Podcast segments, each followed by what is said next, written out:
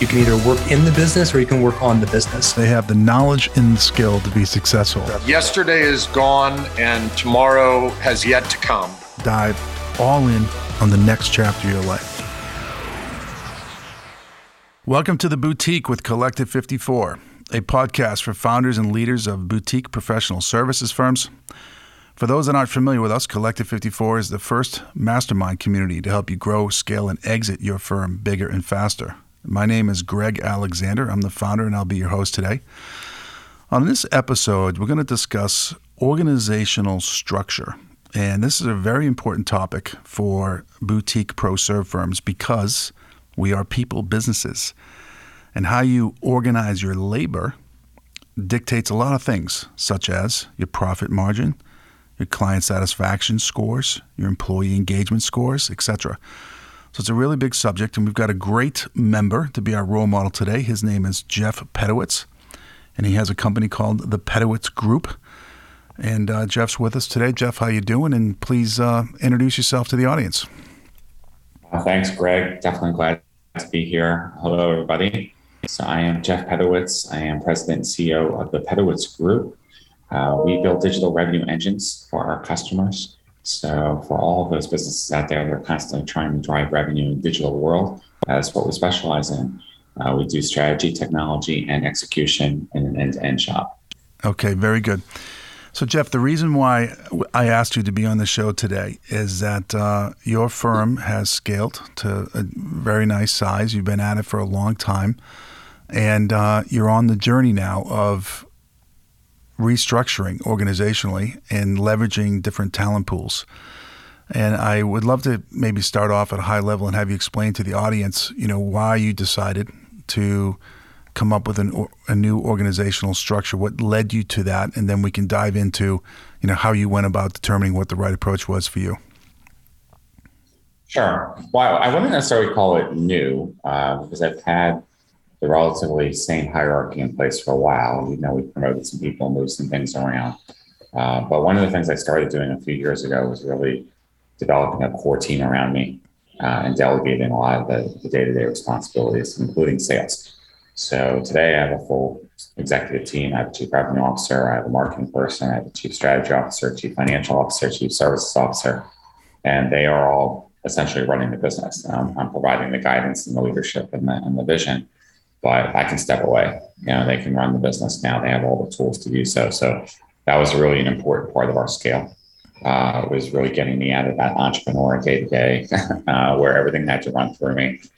We still are dealing with some some legacy issues in that regard. Uh, the people have been working together for a long time, uh, but we've really turned a corner on that. Uh, so be even before the Great Resignation hit, because we work with technology. Uh, our resources are in high demand. I mean, for years they've been heavily recruited. They command very high salaries and a premium. Um, and up until last year, we actually had very, very low turnover. Uh, we were running about 5% per year, which in the consulting advertising uh, industry, that's fantastic. Yeah, that's, that's, best in class for sure. Yep. Uh, but last year caught up with us.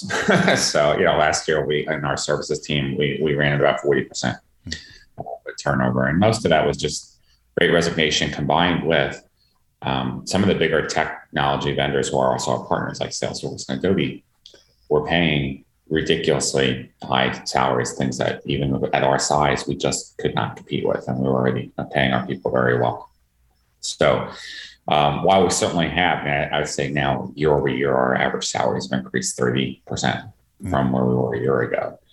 As you know, Greg, in professional services, I mean, we're then marking up the labor, right? So you know, even let's just say a 50% gross margin, we want to just double the, the salary and the load cost.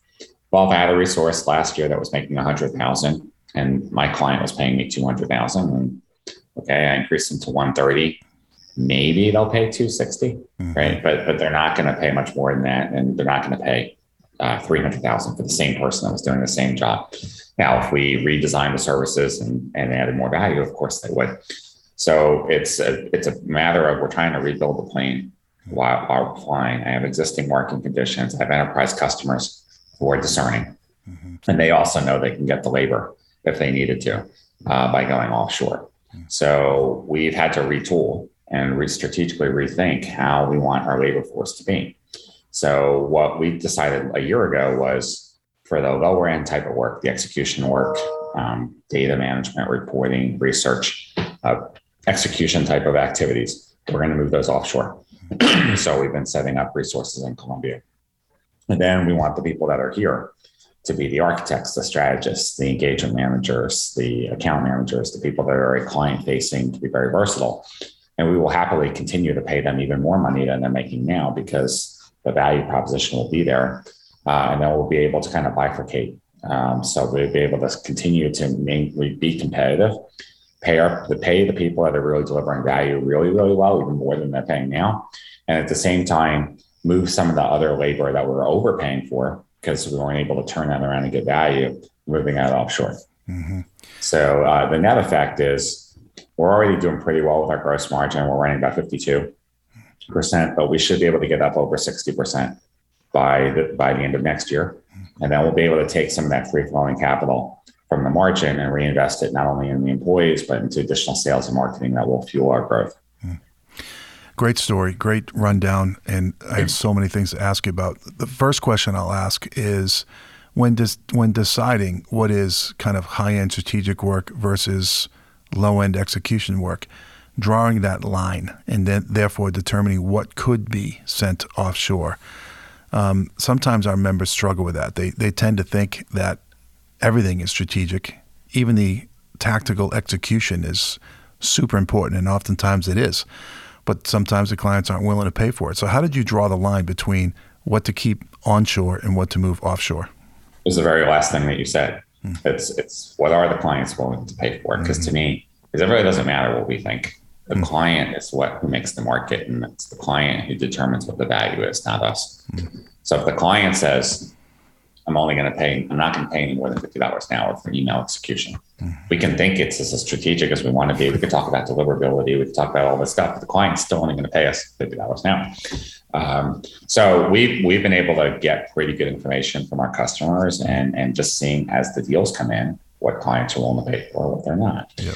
Um, because we work with a lot of technology, we now support over 600. Mm-hmm. One rule holds true for a new technology that comes out, like let's say it's some of the new AVX technology that comes out, or things like Snowflake or you know emerging platforms, clients will pay a premium for that for a short period of time, right? And, until they get up and running, uh, and then they view it more as a commodity. Then they will then look to drive the cost down. Yeah. But for ongoing OpEx to support and maintain technology in their business, clients do not consider that to be strategic. Mm. Architecture is strategic Figuring out what systems to invest in, how they should fit together, how data should flow, the business processes that map to the technology. That is strategic. Running and supporting the technology itself is not strategic. Hmm. Interesting. And sometimes clients might not know, but they think they know. So they might say to you, "Hey Jeff, I'm only willing to pay 50 when because it's not strategic, but you know it is." Do you let the client stub their toe or do you do you speak up in that scenario? Um, I think it depends on the situation, mm-hmm. uh, what what else we're doing with the client, and, and, it's a bit of a give and take. Yeah. But I think there's a healthy. We want to be able to respectfully challenge our clients and, and let them know. You know, ultimately, we're trying to build a long term relationship. Yeah.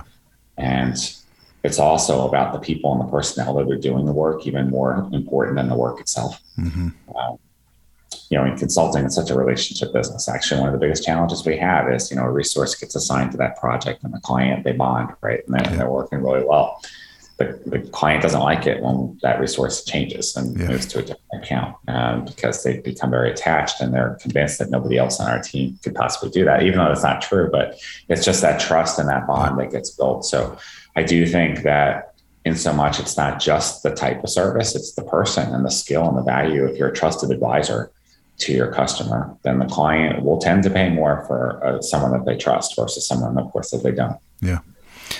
Now, when once you decided what needed to be moved offshore, there's a lot of choices there in lots of parts of the world. Um, what part of the world did you choose, and, and why did you choose it? So we dipped our toe last year. So we started trying out different contractors in different parts of the world. So India, definitely an area that we know, and, and we're still using it, but more as a partner. Costs are higher, but we know what we're getting. Uh, we work with some firms over in the Asia region, particularly in Cambodia, which is an emerging market. There's a lot of strong and tech talent. Uh, the people were very good, but the time zone challenge was was difficult. Uh, we work with a lot of marketing teams in in our business, and it's a little different than let's say IT projects. The the collaboration is more in real time. It's not a follow the sun type of approach where we can start something, we send it offshore, they work on it while we're sleeping, and come back the next day the clients want to meet today, today, and and, in U.S. time zones and collaborate.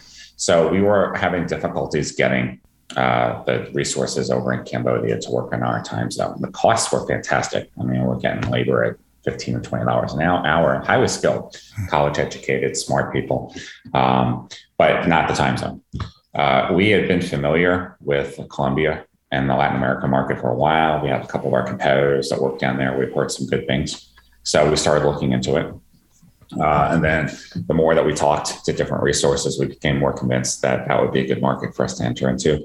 Uh, it's bilingual, college educated, good culture, hardworking, family values, which are very much in line with with our approach and our value system.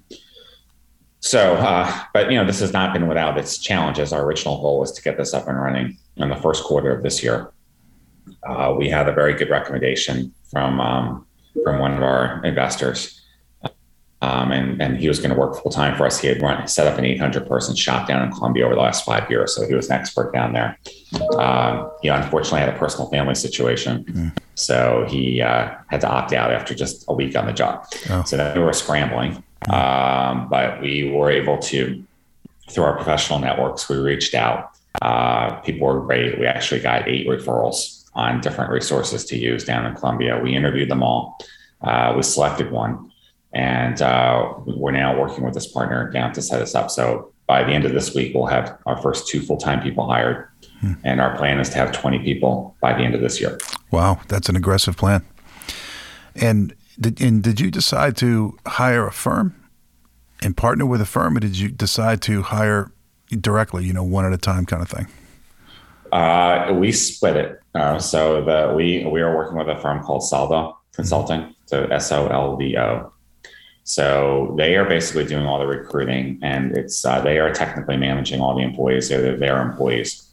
We pay them, and then they pay the employees. But the employees are fully white labeled. They're ours, so they're not working for anybody else. but we don't have to deal with the benefits. Okay. Or paying taxes in Colombia or doing any of those things. We pay them. However, we also have the option as we start to build up practice areas to convert any of these people into actual TPG employees at any time. Mm-hmm. So we thought this gave us the best of both worlds. It gave us expertise down in there and mitigating our risk at the same time. That way, we don't have to set up a Latin America LLC. We don't have to deal with paying taxes and doing all of that stuff in the foreign government, but we still get the talent and the labor and the, the partnership and, and all the resources as if they were our employees. Mm-hmm. So um, obviously check back in with me in three to six months as we get this up and running because it's still it's still relatively nascent. And I certainly wanted to tell everybody that we've cracked the code. We're really just getting started on our journey. Yeah. Yeah. Well, the reason why I wanted you on your show is sometimes many people need to be doing what you're doing, but they're not even getting started on the journey. I mean, um, most of our boutique founders are in similar situations where they have clients that are willing to pay a premium for some services but commodity prices for other services. And unless you get to some version of this, then you're going to have a tremendous margin squeeze, and it could put the business at risk, especially in this uh, high inflation, high wage inflation, great recession environment that we're in. My last question, Jeff, regarding this particular avenue here is you know, you said you got a bunch of people to go talk to, and you interviewed them all. Um, what did you learn during that interview process? Like, and what advice would you give to a founder who's starting on this journey about how to even know what good looks like? Um, well, first of all, I was pleasantly surprised at the sheer response that we got, because um, at the time that the person opted out was one of these things where I, at the at that moment, I was I certainly was not an expert in uh, offshore labor or working with Colombia in particular. Uh, what, what are we going to do? You know, this is still really important. Where do we find resources? So, yeah, I suppose it was a, a momentary uh, a situation where I'm like, uh oh. um, but I think, like in the entrepreneur, like that faded pretty quickly because you're like, okay, but this is still the right decision for us. Let's move forward. Let's just start reaching out and asking for help. And I think one of the first things I was surprised, pleasantly surprised about was how much help there was just by asking the question. Hmm. Um, and, and, I think that's one thing I've learned. I wish I would have learned this earlier in my career as a CEO, hmm. how and when to ask for help. Hmm. You know, I, I, I was alone a lot. I made a lot more mistakes than I would have made because I didn't think that there was anybody I could turn to. So having networks like Collective 54 is great because I, I realized there's a lot of people out there that can help. Uh, you just have to be willing to ask the question and to listen. Yeah. Uh, so um, myself and my business partner, who's my chief service officer, we listened, we took copious notes, we interviewed, uh, and then we learned that there's, well, we learned a lot. you know, we learned, first of all, that much like the States, there are different ways to do this. You can go the PEO route, like in ADP, mm-hmm. um, you can hire direct. Uh, we learned about different um, parts of the country and what each country, not just Colombia, but different countries and what they brought to the table. I learned that there's four different taxing authorities within Argentina, hmm. and it's incredibly complicated. Um, I learned there's certain provinces to stay away from and certain not. Uh, and so, I mean, it was very, very educational hmm. uh, over the course of two weeks. And so ultimately, you know, given everything else that we have on our plate right now, we decided going with someone that already knows how to do this and do this well. Um, even though we're going to be paying a little bit more. Look, if we were to go down and hire people directly in Colombia ourselves, we would probably pay them an average of eighteen to twenty thousand dollars per year for a college graduated person that has similar skills to what we have here in the U.S. That's maybe making 100, 220,000. Um, with the service we're using, they mark it up thirty to fifty percent. Mm-hmm. Uh, but it's still yeah. very, very cost effective. We're still going to be able to make great margin, but then they take care of all the headaches for us. Yeah. Yeah, very good. Awesome. Well, listen, we're out of time, but uh, on behalf of the membership, I just wanted to thank you for your contribution today. You know, the, the way that collective works is you got to contribute to the collective body of knowledge. And, and Jeff, you're always doing that. Today's another example of that. So thanks for being a great member and being here today. Thank you, Greg. Appreciate it. Okay. And for those that are interested in this topic and those like it, you can pick up a copy of the book, The Boutique How to Start, Scale, and Sell a Professional Services Firm. And for those that are interested in meeting great people like Jeff, founders of scaling professional services firms, consider joining our mastermind community, which you can find at collective54.com. Thanks.